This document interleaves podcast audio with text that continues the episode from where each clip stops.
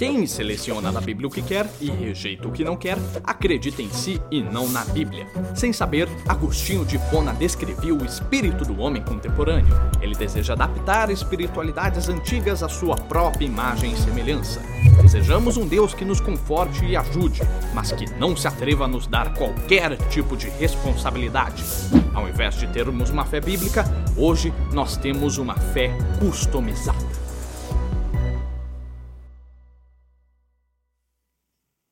Chácara Iguatemi, bom dia.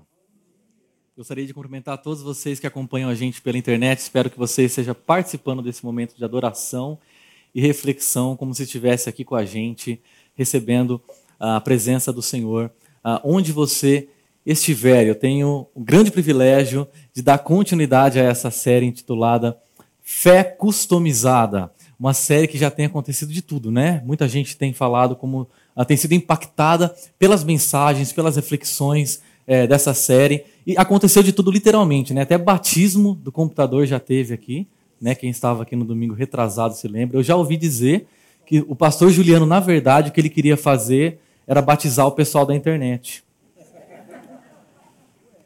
Aí depois a gente reclama, né, que a chácara é acusada de ser uma igreja progressista, heterodoxa, né, querendo fazer esse tipo de coisa, né.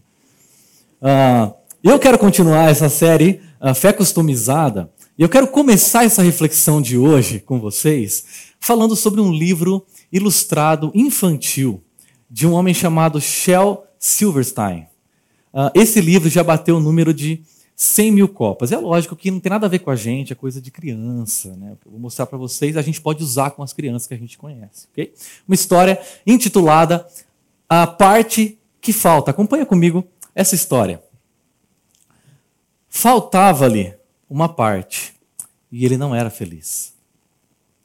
Então, partiu em busca de encontrar a sua parte. E enquanto rolava, cantava essa canção: Ó, oh, busco a parte que falta em mim, a parte que falta em mim. Ai, ai, aiô, assim eu vou em busca da parte que falta em mim. Assim, ele às vezes torrava ao sol, Uh, e como lhe faltava uma parte, não conseguia rolar muito rápido. Assim podia parar para conversar com uma minhoca, sentir o aroma de uma flor.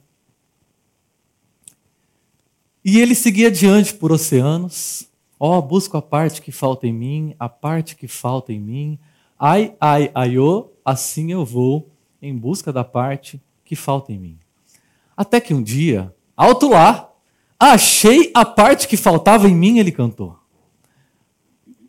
Não sou a parte que te falta. Não sou parte de ninguém. Sou parte completa. E ainda que eu fosse a parte que falta em alguém, não acho que eu seria a sua. Ó, oh, exclamou com tristeza. Me desculpe por tê-lo incomodado e continuou a rolar. Achou uma outra parte. Só que essa era muito pequena. E esta era muito grande. Você precisava, vocês precisavam ver o rosto de vocês ouvindo essa história. E esta, um pouco pontuda demais. E esta, quadrada demais. Certa vez, pareceu que tinha achado a parte perfeita, mas não segurou forte o bastante e a perdeu. Na vez seguinte, segurou com força demais. Já quebrou. Aqui é a imagem dele indo embora com as coisas quebradas. Continuou a rolar e a rolar, vivendo aventuras, caindo em buracos, trombando contra paredes de pedra. Então um dia achou uma parte que parecia perfeita. Oi, disse. Oi, disse a parte. Você é parte de alguém? Não que eu saiba. Bem, talvez você queira ser parte de si mesma, certo? Posso ser de alguém e ao mesmo tempo ser de mim mesmo. Bem, uh, talvez não queira ser minha. Talvez eu queira. Talvez não dê caixe.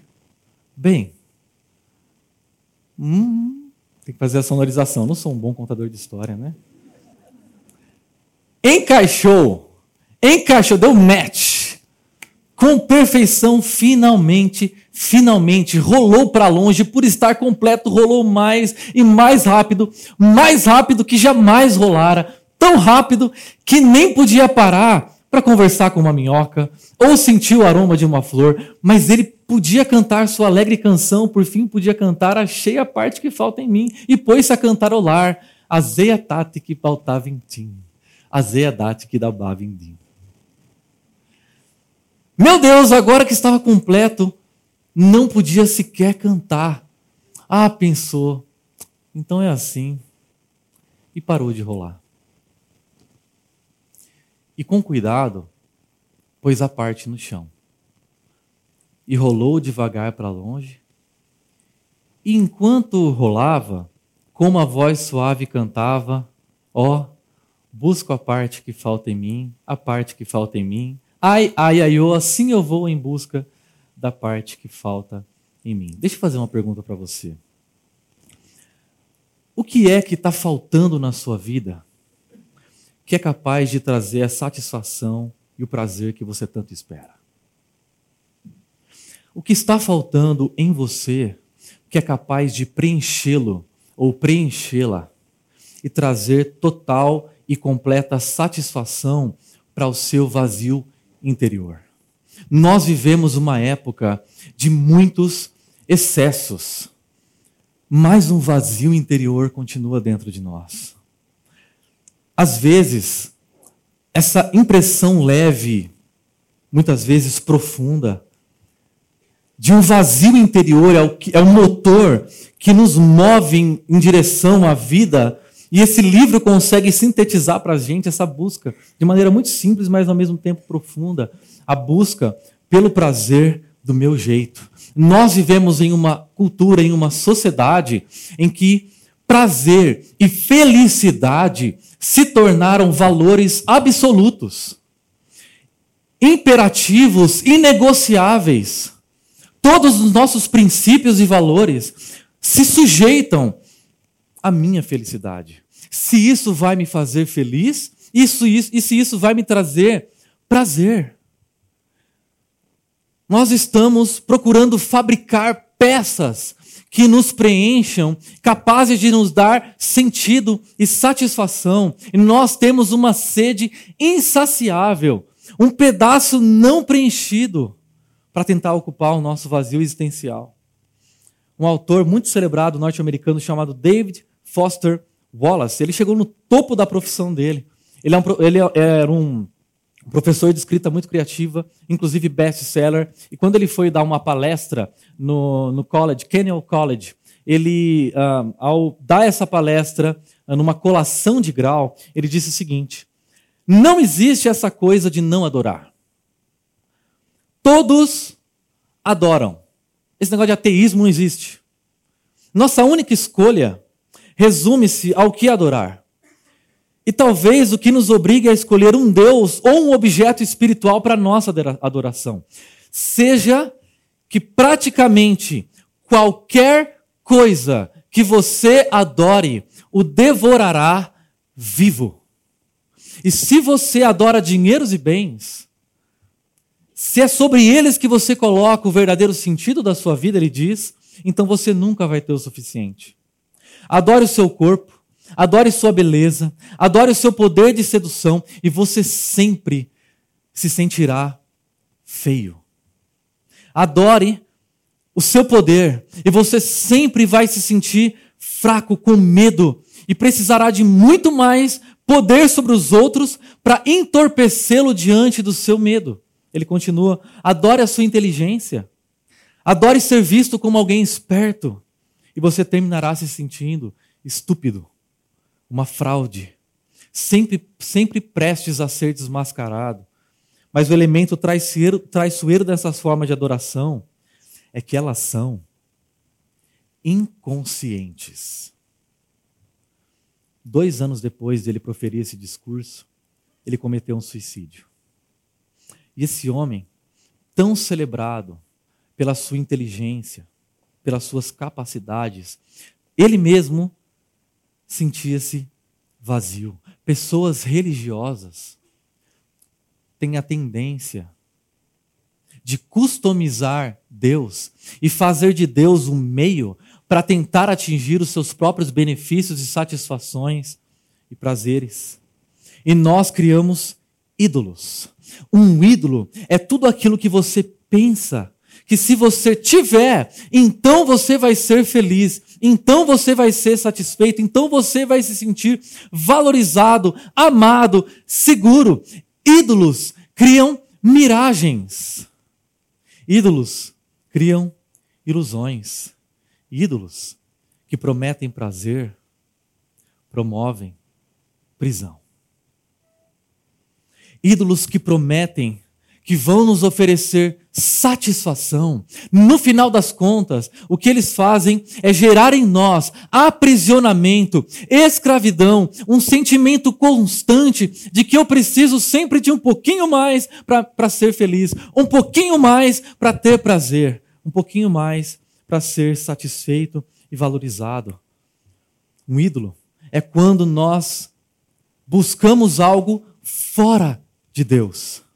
E o ídolo é uma espécie de divindade implacável que exige de nós autossacrifício no altar das suas vaidades, com promessas vazias e falsas. Essas promessas vazias são feitas ao coração humano há séculos.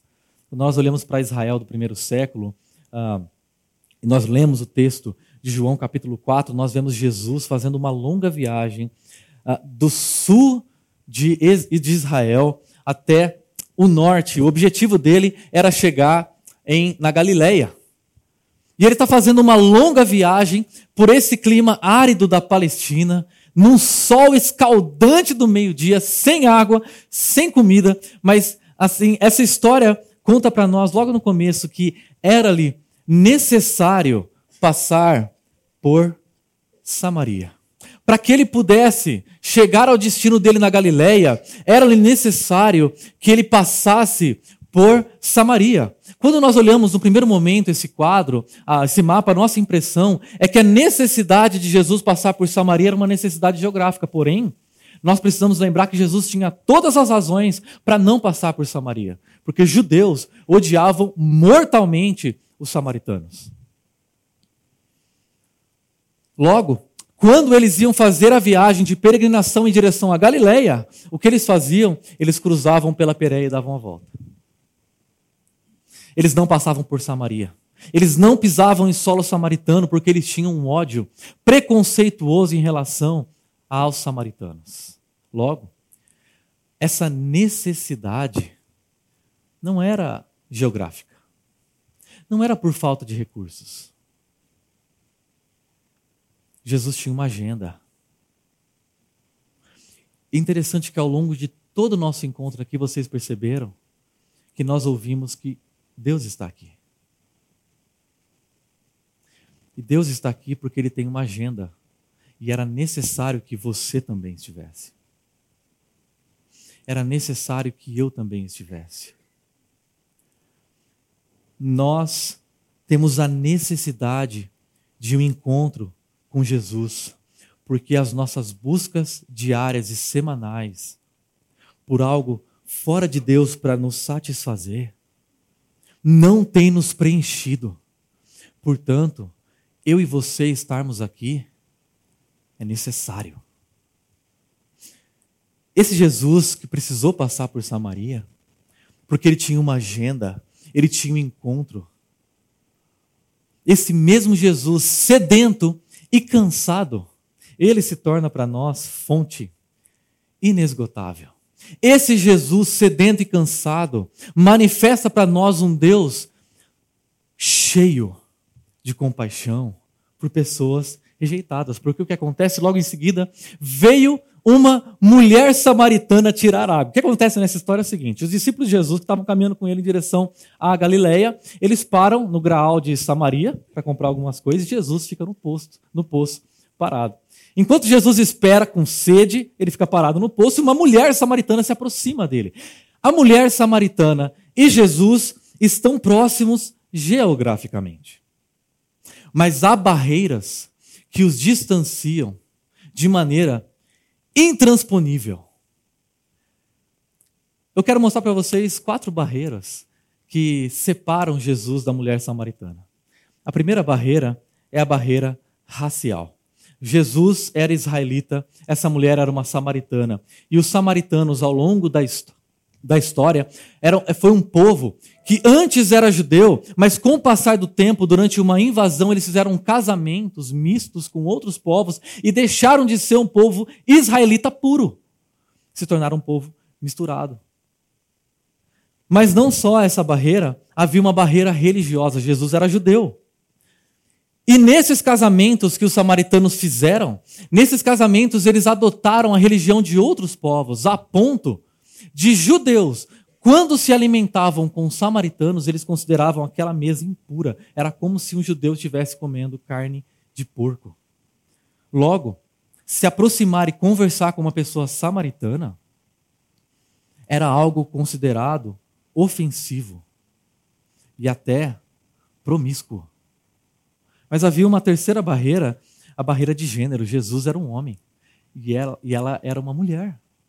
E naquele tempo, culturalmente, um homem conversar em público com uma mulher era algo considerado altamente ofensivo culturalmente. Ainda mais sozinho. Mas também é uma barreira moral. Porque Jesus é um mestre, Jesus é um rabi, um rabino. E essa mulher é uma mulher marginalizada. E por que nós sabemos que ela era marginalizada? Porque ela vai buscar água meio-dia. E todas as outras mulheres da região iam buscar água de manhã, para que aquela água pudesse supri-las ao longo do dia. E aquele momento de manhã era quando as mulheres iam e tinha um momento social. Essa mulher vai buscar água sozinha porque ela não se socializa com as outras mulheres. Ou seja, ela era marginalizada por uma sociedade rejeitada pelos judeus. O que acontece em seguida? Disse-lhe Jesus, você pode ler comigo em voz alta que está em destaque? Dê-me um pouco de água. Dê-me um pouco de água. A mulher samaritana, assustada, lhe perguntou: Como o senhor, sendo um judeu, pede a mim, uma samaritana, água para beber? Jesus inicia uma conversa e não só, ele fala assim: Me dê um pouco d'água. Esse Jesus faz isso sem medo. Ele faz isso sem culpa, sem medo de, de que a opinião das outras pessoas, a atitude das outras pessoas julgando, o impedisse de quebrar as, quebrar as barreiras que o distanciam daquela mulher. A compaixão de Jesus é uma compaixão avassaladora sem noção, considerada por alguns uma compaixão promíscua. A agenda de Jesus, ele tinha um, um compromisso com uma mulher que inconscientemente cantava a, a parte que falta em mim. Eu busco a parte que falta em mim. Será que eu ou você hoje, aqui, inconscientemente temos um coração que canta esse refrão, a parte que falta em mim. Perceba que antes de Jesus derrubar qualquer barreira para se aproximar dessa mulher, ele teve que quebrar uma barreira maior ainda. Uma barreira que eu não mencionei aqui. Esse Jesus, para que ele pudesse preencher pessoas, ele teve que se esvaziar. Para que esse Jesus pudesse dessedentar pessoas, ele teve que passar sede. Para que esse Jesus pudesse tirar fome de pessoas, fome espiritual de pessoas e alimentar pessoas com a presença de Deus, ele teve que se ausentar da presença de Deus. Esse Jesus teve que se esvaziar da sua posição de honra, da sua posição de glória, da sua posição de preenchimento e de sentimento de alguém que é valorizado, para que ele pudesse então sentir sede, sentir fome. Esse Jesus que está aqui presente hoje é um Jesus que está sedento para nos preencher e aliviar a nossa sede. Um Deus cheio de compaixão para reconectar pessoas com Ele.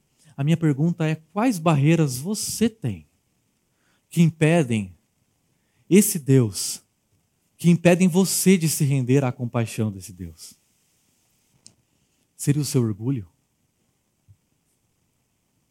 Seria o seu medo de ser identificado com o religioso? Seria o seu medo de ser considerado uma pessoa ignorante? Seria o seu senso de indignidade? Você chega aqui e diz: Eu não sou digno de estar aqui.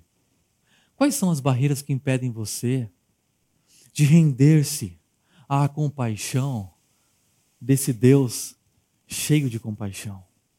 Seria medo de perder alguns prazeres que você conquistou? Medo de perder influência, posição na sociedade? Eu gostaria, junto de vocês, olhar para um pouco mais de perto para as buscas dessa mulher, ou melhor, para os poços rachados de uma mulher que tem, que se sente vazia de sentido. A história continua dizendo o seguinte: Jesus lhe respondeu: Se você conhecesse o dom de Deus e quem está lhe pedindo água, você teria lhe pedido e dele receberia água viva. Existe dois tipos de necessidade. Uma necessidade é a necessidade que nós vemos. A outra necessidade é a necessidade que Jesus vê. Uma necessidade é uma necessidade que nós vamos chamar aqui de necessidade sentida. Uma segunda necessidade é a nossa necessidade real, é a nossa necessidade mais profunda. Jesus está se utilizando de uma necessidade sentida, de uma necessidade percebida daquela mulher, para provocá-la a perceber que existe uma necessidade profunda, muito mais real, dentro de cada ser humano. Uma necessidade que nada material, físico, que ofereça satisfação à carne,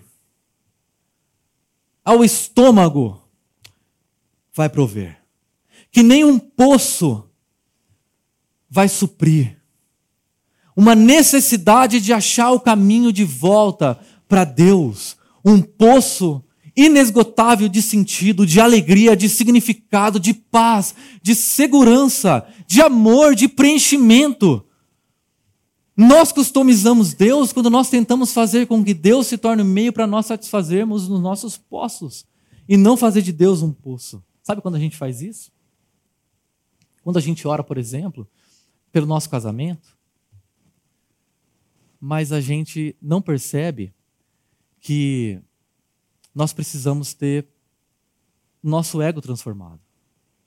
Às vezes a transformação do nosso casamento só vai acontecer quando uma necessidade que nós não percebemos, mas é muito real, aconteça uma transformação. Por exemplo, quando nós pedimos para que Deus nos abençoe de maneira material, mas ao invés de nós percebermos que nós temos muito e precisamos de contentamento em relação àquilo que nós já temos, existe uma necessidade real por gratidão e por contentamento. Quando nós estamos mais preocupado, preocupados em ter mais. A história continua dizendo: ah, disse a mulher: O Senhor não tem como tirar água. O Senhor nem corda tem. O Senhor não tem um balde. O poço é fundo.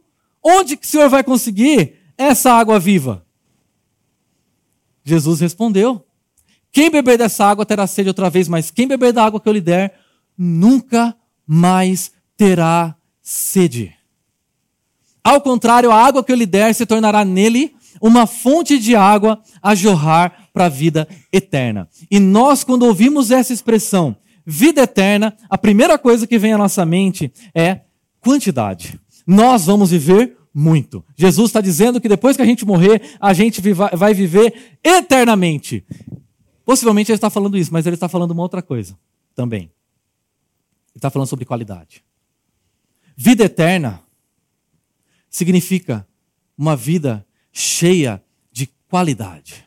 Significa uma vida cheia de qualidade nas relações, nos relacionamentos. Uma vida capaz de desenvolver um relacionamento com Deus que transforme todos os outros nossos relacionamentos. Porque existem dois tipos de conhecimento de Deus: um conhecimento sobre Deus, um conhecimento de um Deus que nós ouvimos falar ou que nós lemos em algum livro, e um conhecimento de Deus.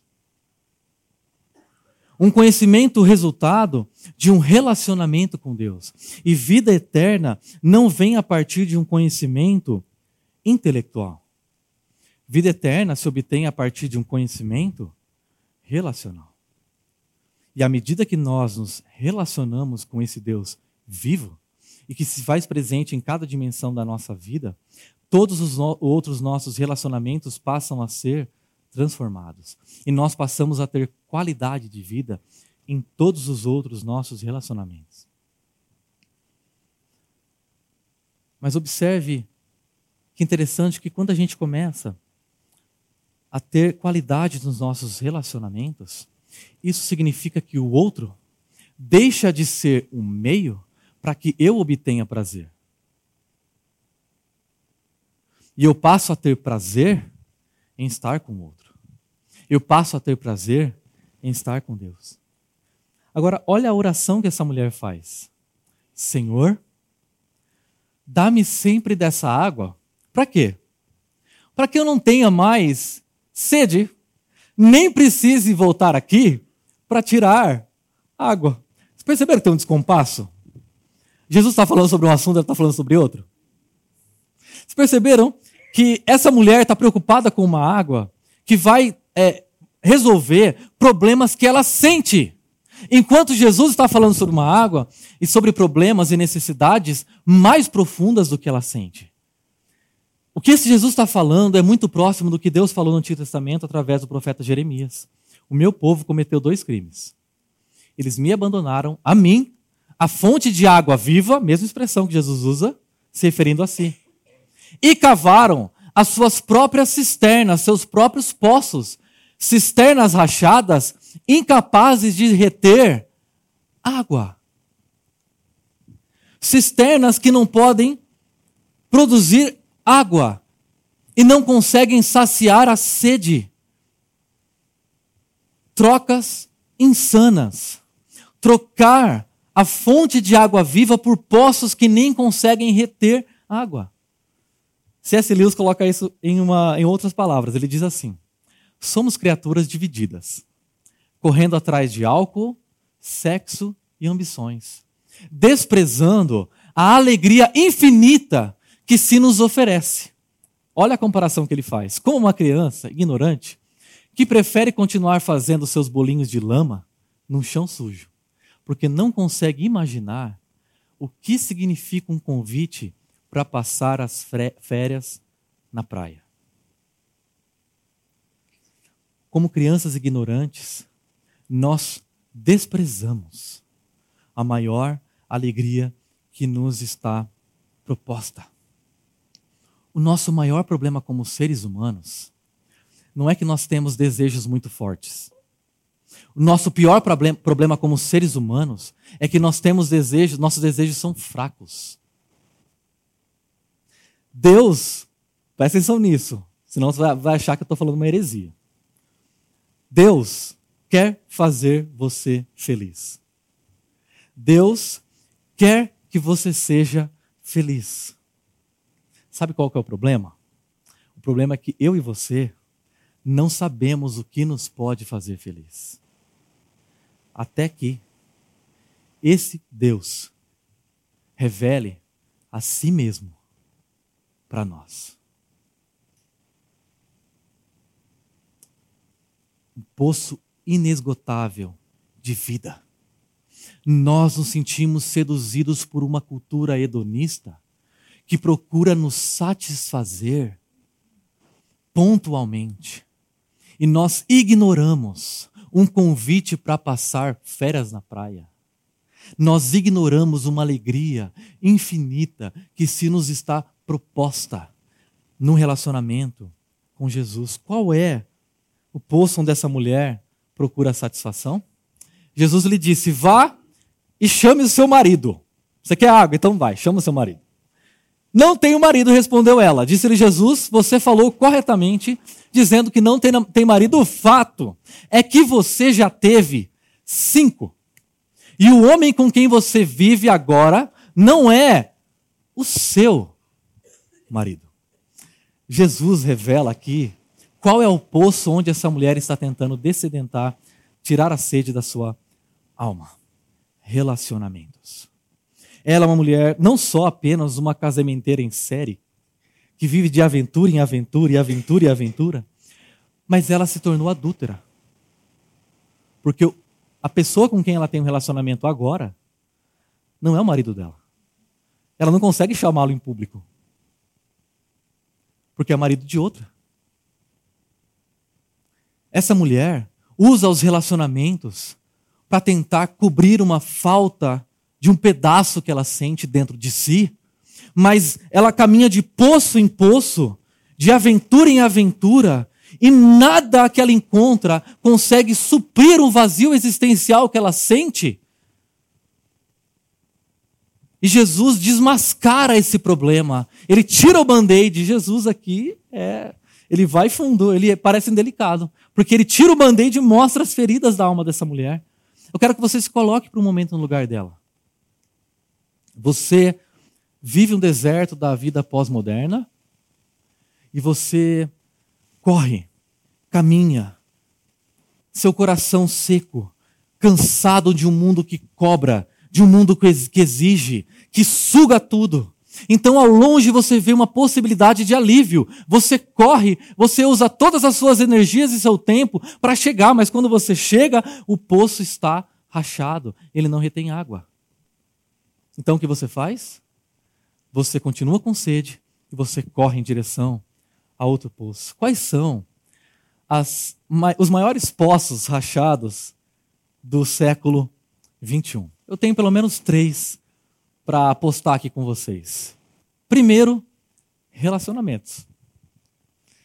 É a tentativa de se saciar, de apostar a todas as nossas fichas em relacionamentos, crendo que nutrir relacionamentos saudáveis vão preencher a nossa vida. Um, um uh, escritor premiado chamado Ernest Becker, ele escreveu certa vez uh, sobre essa busca de desenvolver um relacionamento romântico como uma maneira de tentar obter significado. Ele diz assim: nenhum relacionamento humano pode suportar esse fardo de divindade. Se o seu parceiro ou parceira é o seu tudo. Então, qualquer falha nele ou nela se torna uma grande ameaça para você. O que queremos quando nós elevamos o, o parceiro de amor a essa posição? Queremos nos livrar do nosso sentimento de nada. Queremos redenção. Nada menos. Porém, seres humanos não podem nos dar isso uma atriz italiana muito conhecida chamada Sofia Loren. Ah, numa entrevista famosa que ela deu, ela, ela disse que ela teve tudo: prêmios, casamento. Mas olha a expressão que ela diz: em minha vida, ainda assim, existe um vazio impossível de preencher. Não acredite que o prazer obtido por intermédio do sexo obtido por intermédio de relacionamentos amorosos, obtido fora de Deus, vai suprir o vazio que você sente. Por quê? Porque ídolos prometem prazer, mas promovem prisão. Um segundo maior poço uh, rachado do nosso século é o consumo. Isso mesmo consumo. Ainda mais na vida dos brasileiros, uma das causas do endividamento no Brasil é o é, descontrole no consumo. Nós acreditamos que se nós formos ao shopping e nós comprarmos a nossa angústia, o nosso vazio, eu estou vendo um monte de gente cutucando o outro assim, não estou entendendo. O nosso vazio interior vai ser suprido por intermédio das compras. Interessante que uma pesquisa realizada pelo SPC, diz o seguinte: quase 50% das pessoas ah, que, que responderam essa pesquisa disseram: eu compro para me sentir bem. Não porque eu preciso. Não porque eu preciso, eu preciso disso para cumprir isso, não. Eu compro porque comprando isso eu vou me sentir aliviado da minha angústia. Eu vou me sentir melhor. E o consumismo é o evangelho do mundo contemporâneo, porque ele promete felicidade, mas logo em seguida, em seguida nós vemos que ele não foi capaz de suprir a nossa sede. Consumir como um projeto existencial de achar a parte que nos falta é empreender uma busca atrás de um poço rachado. Boris Becker, um tenista muito famoso, ele, ele escreveu o seguinte: Eu venci o Wimbledon duas vezes, uma delas como jogador mais jovem. Eu era rico, tinha todos os bens materiais de que precisava e a velha ladainha das estrelas pop de cinema que cometem suicídio. Tem tudo, no entanto, são tão infelizes. Mas eu não experimentava nenhuma paz interior nenhum bem material é capaz de suprir o nosso vazio existencial. Mas eu tenho um terceiro e último poço rachado do século 21. Entretenimento. E eu preciso falar sobre isso porque a nossa cultura é uma cultura saturada de entretenimento. Não é à toa que a indústria de smartphones explodiu. YouTube, Netflix, jogos de console online. E pessoas gastam tempo e energia acreditando que ao jogarem e ao se entreterem, elas vão conseguir fugir da realidade dura das suas vidas. Tudo que elas esperam é dizer sextou. Acreditando que a sexta-feira ou às seis horas da tarde, o happy hour, é o que vai trazer. A, a gente vive em em função do entretenimento, do prazer momentâneo que o entretenimento e um momento gostoso pode trazer, e nós gastamos a maior parte nosso, da nossa vida gastando dinheiro, gastando tempo, gastando recursos. E quando nós nos sentimos zangados, bravos, pressionados, tristes, nosso instrumento de fuga se torna o entretenimento. Mas presta atenção nisso um dos maiores instrumentos que o inferno usa para nos destruir é nos distrair. A distração pode ser a sua destruição. Um instrumento de fuga, um instrumento de obtenção de prazer momentâneo ou de anestésico para entorpecer a nossa alma de uma realidade dura são poços rachados. E o Santo Agostinho disse assim certa vez, uma oração. Esse óculos não tinha na época, tá? Às vezes o pessoal acha que. Ele disse o seguinte: Fizeste-nos, Senhor, para ti. E o nosso coração anda inquieto enquanto não descansar em ti. Como essa mulher, você pode ter vindo hoje aqui vazio, tentando se satisfazer em tantas coisas, às vezes eu nem enumerei aqui.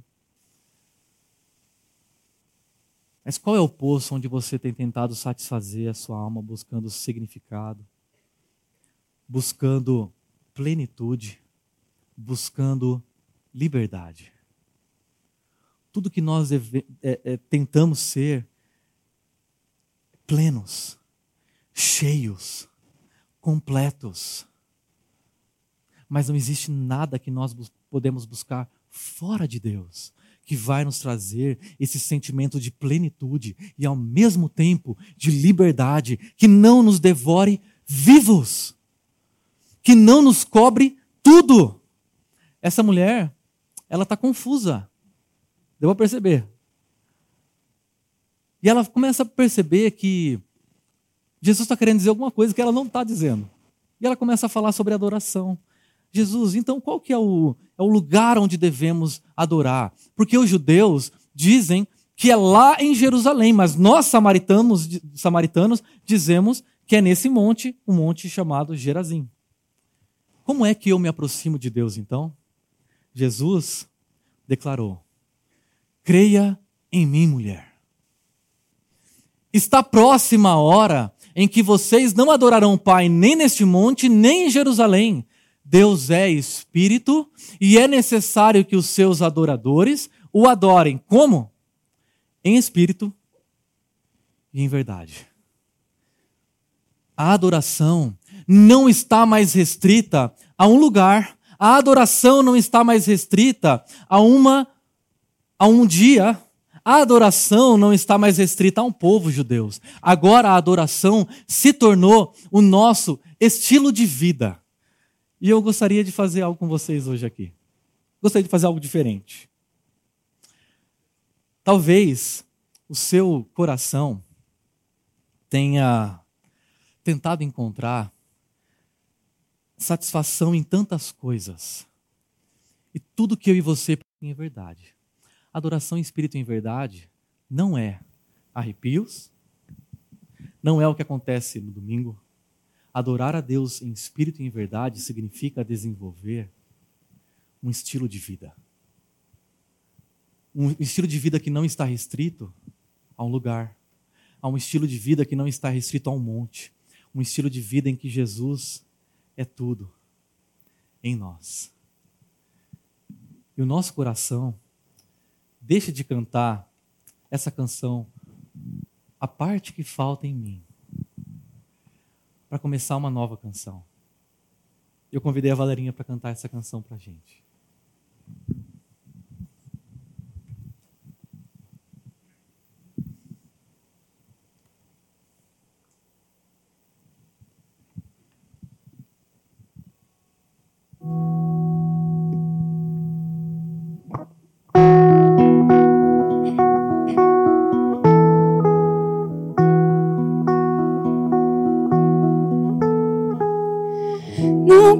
Seja tanta coisa, sou um grão de areia na imensidão. Mas quase cabe no mundo inteiro no meu peito. Carrego todas as memórias, todos os sabores que daqui provei. Levo comigo os abraços que ganhei mas se tiver que definir em uma só palavra, resumir a minha história numa só canção, se dessa vida eu levasse um só nome, Ele é Cristo. Tudo que eu vivi, todos os amores, terras que pisei, amigos que ganhei não nada é melhor. Não nada me falta, eu encontrei meu Cristo, tudo que eu vivi, todos os castelos, tudo que eu cansei, tudo que eu nem sei, nada é melhor. Não quero mais nada, eu encontrei o meu Jesus.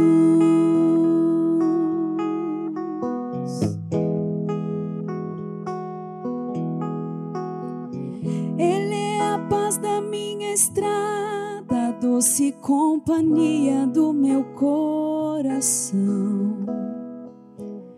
O ombro amigo onde despejo minhas mágoas, o meu sorriso mais sincero esperança em cada novo amanhecer. O amor seguro que ninguém pode roubar. Que minha boca esteja cheia da Sua palavra, seja o tema incansável da minha canção. Que minha vida só aponte esse nome, só a Cristo tudo que eu vivi, todos os amores, terras que pisei, amigos que ganhei, não nada melhor.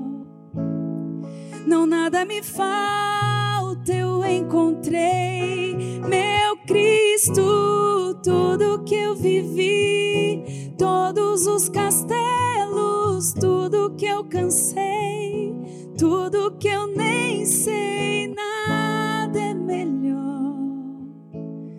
Não quero mais nada, eu encontrei o meu Jesus.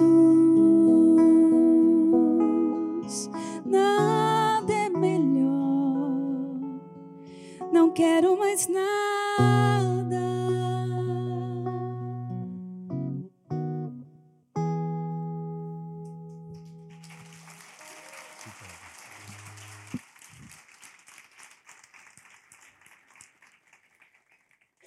Essa era a parte alta da mensagem.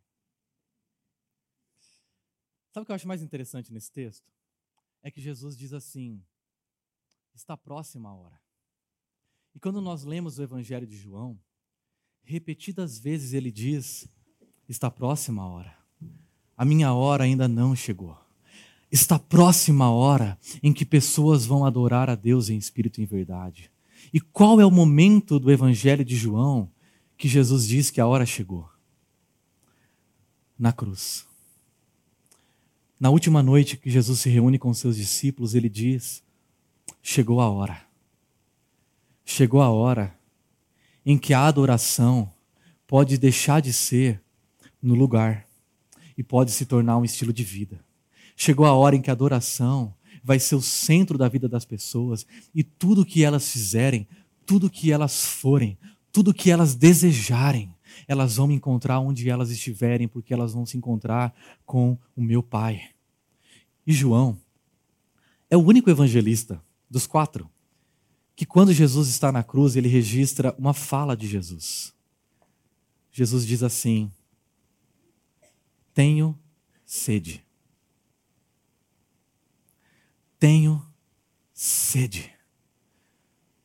Eu e você hoje podemos ser satisfeitos, podemos ser preenchidos, podemos ser completos, não em algo que nós encontramos aqui, mas em algo que nós encontramos em Deus, na presença de Deus. E Jesus tornou possível a presença de Deus porque ele disse: Eu sou o Messias.